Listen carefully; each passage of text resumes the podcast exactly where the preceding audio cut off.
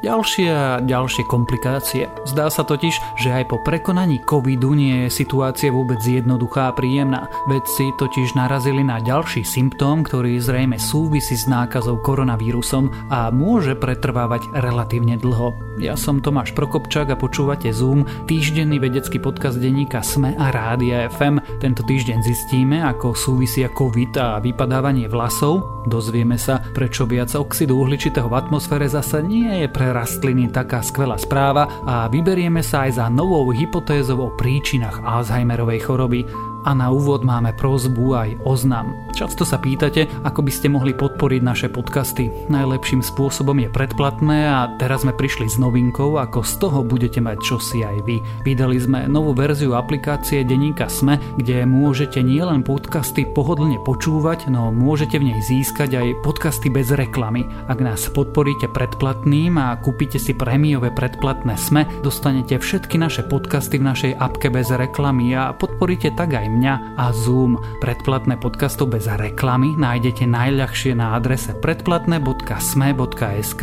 lomka podcasty. Vaše predplatné priamo prispeje na zlepšenie podcastov a umožní nám aj vymýšľať nové podcastové projekty. Ešte raz, predplatné nájdete na adrese predplatné.sme.sk lomka podcasty.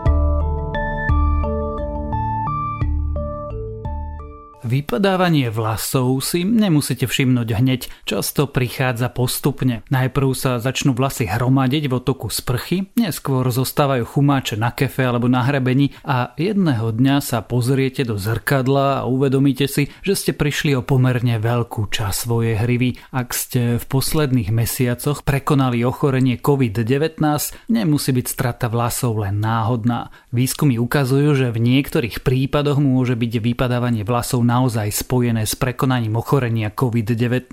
Štúdia v prestížnom medicínskom časopise Lancet odhaduje, že dočasné vypadávanie vlasov zaznamenalo až 22% hospitalizovaných pacientov. Zhodnotiť, aký častý tento jav je u ľudí, ktorí mali miernejšie formy ochorenia, je ťažké. Výskumy však naznačujú, že vypadávanie vlasov patrí medzi 60 pretrvávajúcich príznakov, ktoré sa spájajú s dlhým covidom. Medzi tie známejšie patrí napríklad strata čuchu, sexuálna dysfunkcia alebo kognitívne poruchy. Fenomén straty vlasov si všimli aj lekári v ordináciách. Registrujú totiž veľké množstvo pacientov a pacientiek, ktoré vyhľadávajú lekára práve pre tento problém. Existuje mnoho typov vypadávania vlasov a je viaceré vplyvy, ktoré môžu prispieť k tomu, že sa u vás objaví. Strata vlasov, ktorú väčšinou pozorujú lekári u pacientov po prekonaní covidu, sa v odbornej literatúre nazýva telogen effluvium. Nevyskytuje sa len špeciálne po prekonaní vírusu SARS-CoV-2. Odborníci už po stáročia vedia, že sa môže objaviť aj po ťažkej chorobe, po operácii, výraznej strate krvi, pôrode alebo po situácii, ktorá nás veľmi emocionálne zasiahla, napríklad po strate milovanej osoby. Vedci však zistili, že ľudia s infekciou COVID-19 majú 4 krát vyššiu pravdepodobnosť vypadávania vlasov ako tí, ktorí neboli infikovaní. Doposiaľ nie je celkom jasné, ako celý proces funguje. Niektorí dermatológovia sa však domnievajú, že významnú úlohu v ňom môže zohrávať stresový hormón kortizol. Odborníci tiež upozorňujú, že pandémia COVID-19 ľudí zasiahla dvojnásobne. Psychický stres spojený s pandémiou sprevádzal fyzický stres zo samotnej choroby. Ak si začnete všímať náhle vypadávanie vlasov alebo máte pocit, že strácate ich výrazný objem, odborníci odporúčajú včas navštíviť lekára. V prípade, že je to spojené s nejakým základným ochorením, môžete ho vyliečiť práve včasným zásahom. Lekár vám odoberie anamnézu, objedná vás na krvné testy a s najväčšou pravdepodobnosťou vykoná aj test ťahania za vlasy. V niektorých prípadoch môže lekár nariadiť aj biopsiu na vyšetrenie vlasových folikulov. Na prvé počutie by vás s týmto argumentom mohli popierači klimatické zmeny zmiasť. Rastúce hladiny oxidu uhličitého predsa nemôžu byť až taký problém, veď rastliny ho potrebujú na prežitie a preto sa zvýši produkcia plodín a bude viac stromov. Navyše v minulosti bolo oxidu uhličitého vo vzduši násobne viac a rastliny napriek tomu rástli. Časť e, týchto tvrdení má svoju logiku. Rastliny skutočne potrebujú oxid uhličitý spolu s vodou a slnečným žiarením, aby v nich prebiehala fotosyntéza. Vďaka nej majú energiu a my máme kyslík. Popierači však na niečo zabúdajú. Rast hladín oxidu uhličitého nie je osamotený jav. Zvýšené hladiny oxidu uhličitého skutočne podporujú rast rastlín. Keď vedci nejakú rastlinu dajú do uzavretej komory s dostatkom živín aj vlahy a napumpujú k nej zvýšené hladiny plynu, rastie rýchlejšie. Tento vplyv sa v menšej miere ukazuje aj v reálnom prostredí mimo laboratórií. Zvýšené hladiny skleníkového plynu však neprospievajú všetkým rastlinám rovnako, kým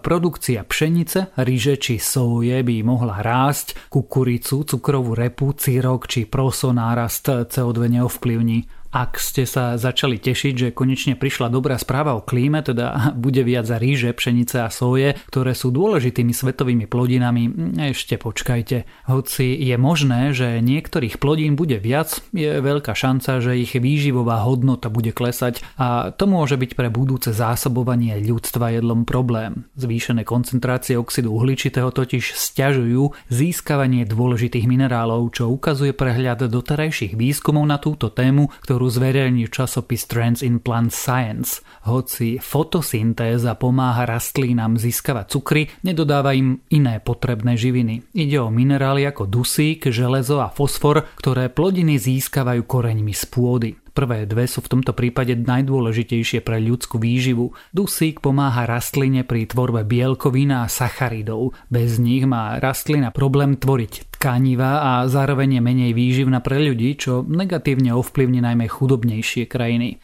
Zníženie obsahu železa zase môže zvýšiť počty ľudí trpiacich anémiou. Dnes trpia nedostatkom tohto minerálu 2 miliardy ľudí. Zvýšenými hladinami CO2 sú negatívne ovplyvnené divé rastliny aj mnohé hlavné poľnohospodárske plodiny, ktoré krmia celý svet ako rýža a pšenica.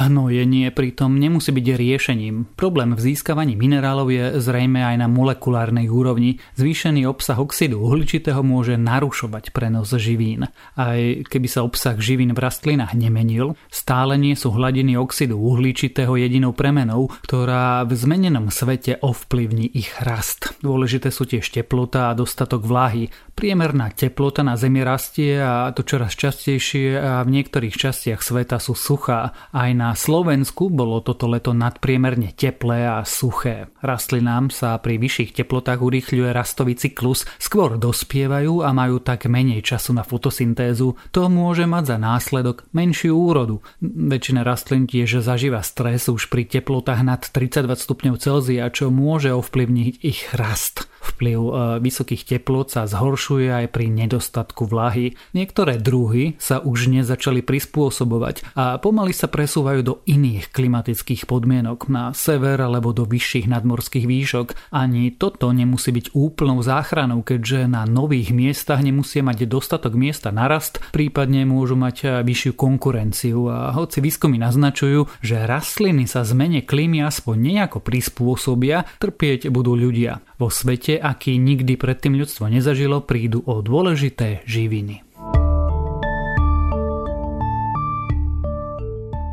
Roku 1906 na zhromaždení psychiatrov v nemeckom meste Tübingen informoval Alois Alzheimer o zvláštnom prípade. Hlavnú postavu v ňom stvárňovala 50-ročná žena. V jej hlave nastal zvláštny chorobný proces mozgovej kôry. Spôsobil, že trpela stratou pamäti, blúdmi, halucináciami, zmetenosťou, ale aj agresivitou. Všetky tieto príznaky sa zhoršovali, až kým o 5 rokov nezomrela. Počas pitvy si Alzheimer všimol, že má v mozgu výrazné plaky, ktoré tvorili zhlúky beta-amyloidových proteínov. Práve tie ešte dnes vedci považujú za hlavnú príčinu choroby, ktorú pomenovali po nemeckom lekárovi, teda Alzheimerovi. V poslednom čase však odborníci upozorňujú, že táto teória má dva veľké problémy. V prvom rade nevysvetľuje, prečo majú v mozgu plaky aj pacienti, ktorí netrpia žiadnymi ďalšími neurologickými problémami, napríklad teda strato pamäti, a prečo boli klinické skúšky liekov, ktoré znižujú množstvo plakov až na jednu málu výnimku neúspešné. Nedávnej štúdii, ktorú uverejnil odborný časopis Journal of Alzheimer's Disease, sa vedci z Inštitútu Karolínska vo Švédsku rozhodli, že sa na túto teóriu pozoru priam mikroskopicky zo svojich výsledkov vytvorili novú hypotézu o tom, akou cestou by sa mal v budúcnosti vývoj lieku na Alzheimerovú chorobu uberať. V nedávnej štúdii sa vedci rozhodli preskúmať,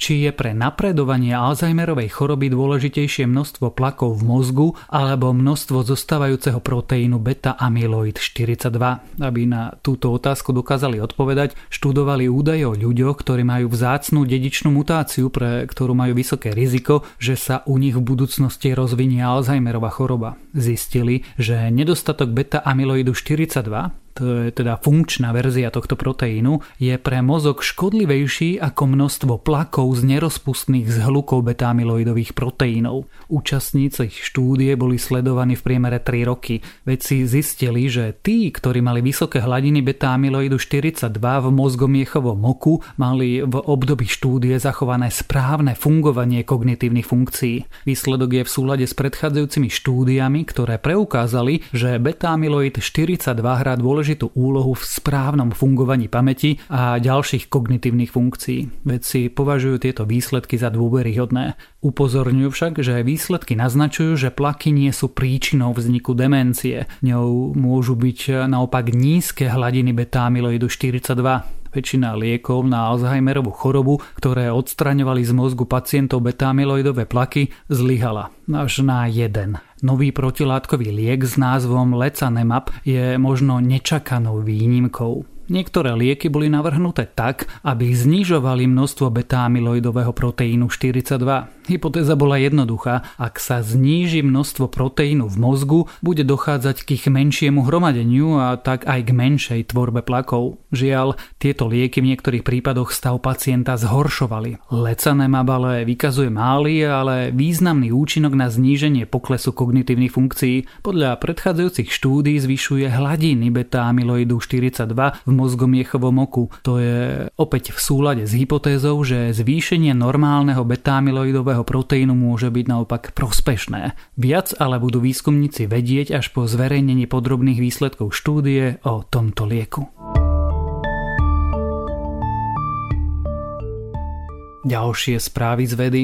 Niektoré enzymy v našich bunkách sa mohli vyvinúť z dávnych jednobunkových organizmov. Naznačuje to nový výskum, ktorý hovorí, že pri najmenšom jeden enzym slúžiaci na energetický metabolizmus, stabilizácie genómu a kontrolu bunkovej smrti sa mohol vyvinúť z archeónov. Zistenie by mohlo poslúžiť na dizajnovanie nových enzýmov. Niektoré dávne tetovania mali ochranný účel. Tetovania žien v starovekom Egypte slúžili napríklad na ochranu počas pôrodu. Ukazuje to dvojica múmií, ktoré teraz preskúmali egyptológovia. Vedci zrejme narazili na dosiaľ najstarší dôkaz o tepelnej úprave jedla. Naznačuje to nové preskúmanie pozostatkov veľkej kaprovitej ryby z dnešného Izraela. Podľa vedcov sa toto dávne varenie odohralo až pred 780 tisíc rokmi. Astronómovia narazili na mimogalaktickú štruktúru, ktorá sa ukrýva za našou mliečnou cestou. Dôvodom skrývania sa je naša galaktická výduť, ktorá nám bráni dobre preskúmať, čo sa z nášho pohľadu ukrýva za ňou. Vedci však využili viaceré teleskopy a infračervené spektrum, aby sa za túto prekážku pozreli a narazili na vzdialené galaxie.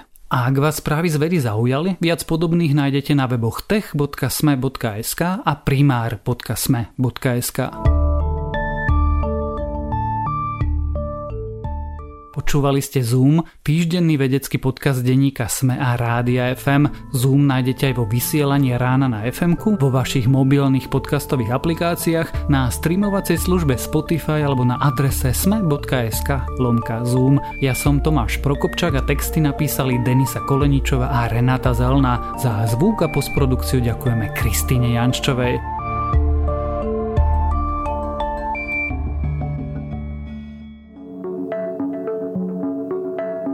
Zarábať potrebujeme všetci, no niektorí z nás majú cestu k zamestnaniu veľmi ťažkú. Na trhu práce majú zdravotné alebo sociálne znevýhodnenie, často úplne zbytočne. Spôsobujú ho naše predsudky a nevedomosť. Volám sa Ľubica Melcerová a chcem, aby sa to zmenilo. Aj preto som pre vás pripravila podcastovú minisériu My sa vám ozveme. Rozprávam sa v nej s ľuďmi, ktorí to zažívajú na vlastnej koži, aj s odborníkmi a odborníčkami, ktorí vysvetlia, ako ľahko by to mohlo fungovať, keby sme chceli. Nájdete nás na webe Sme a vo všetkých podcastových aplikáciách.